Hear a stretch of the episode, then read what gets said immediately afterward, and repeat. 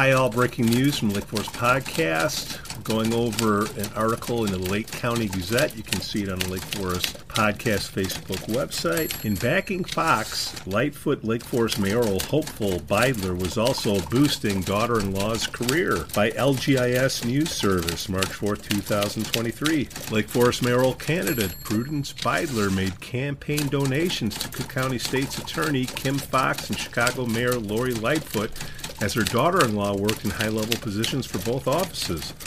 That's according to analysis of public employment and Illinois State Board of Elections records. Deborah E. Witzburg Beidler, 39, worked as an assistant state's attorney for Cook County from 2008 to 2016 before leaving to join the Chicago Mayor Inspector General's office.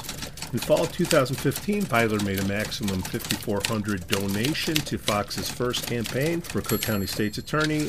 2015, while her daughter-in-law worked for the Office ISBE Record Show. Her husband Frank also donated $1,000 to Foxx that fall. Former assistant state's attorney herself, who rose to the role of supervisor, Foxx and Witzburg Beidler worked together for five years from 2008 to 2013 County Record Show. ISB Record Show Beidler has been a longtime backer of Foxx sponsor Cook County Board President Toni Preckwinkle, donating to her campaign 14 times for a total of $9,500.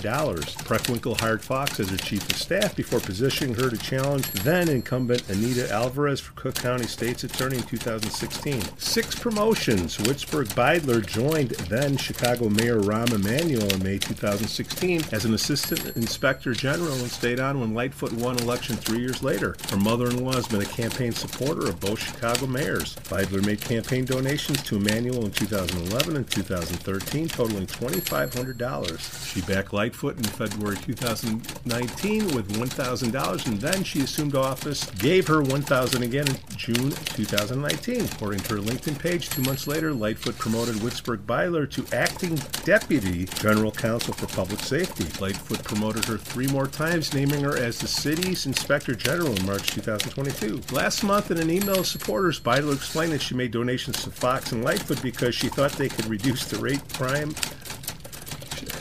She thought they could reduce the rate of crime in Chicago. She didn't mention her daughter in law's work with either office. My son, his wife, and their two daughters are Chicago residents. In recent years, my husband and I have become increasingly concerned about their safety, and I hope that candidates I support might be able to reduce the rate of crime in Chicago, Beidler wrote. Beidler is the only Lake Forest resident who has donated for Foxx. She's one of 12 who backed Lightfoot. Deborah and Jay married in Boston in 2007. They met while attending Brown University in Providence, Rhode Island. Witzburg Beidler attended Northwestern University Law School in Chicago. Beidler, 77, is challenging Lake Forest Caucus endorsed Dr. Stanford R. Randy Tack, 64 in the race for mayor. Election day is Tuesday, April 4th. Thank you, Lake County Gazette. Breaking news over.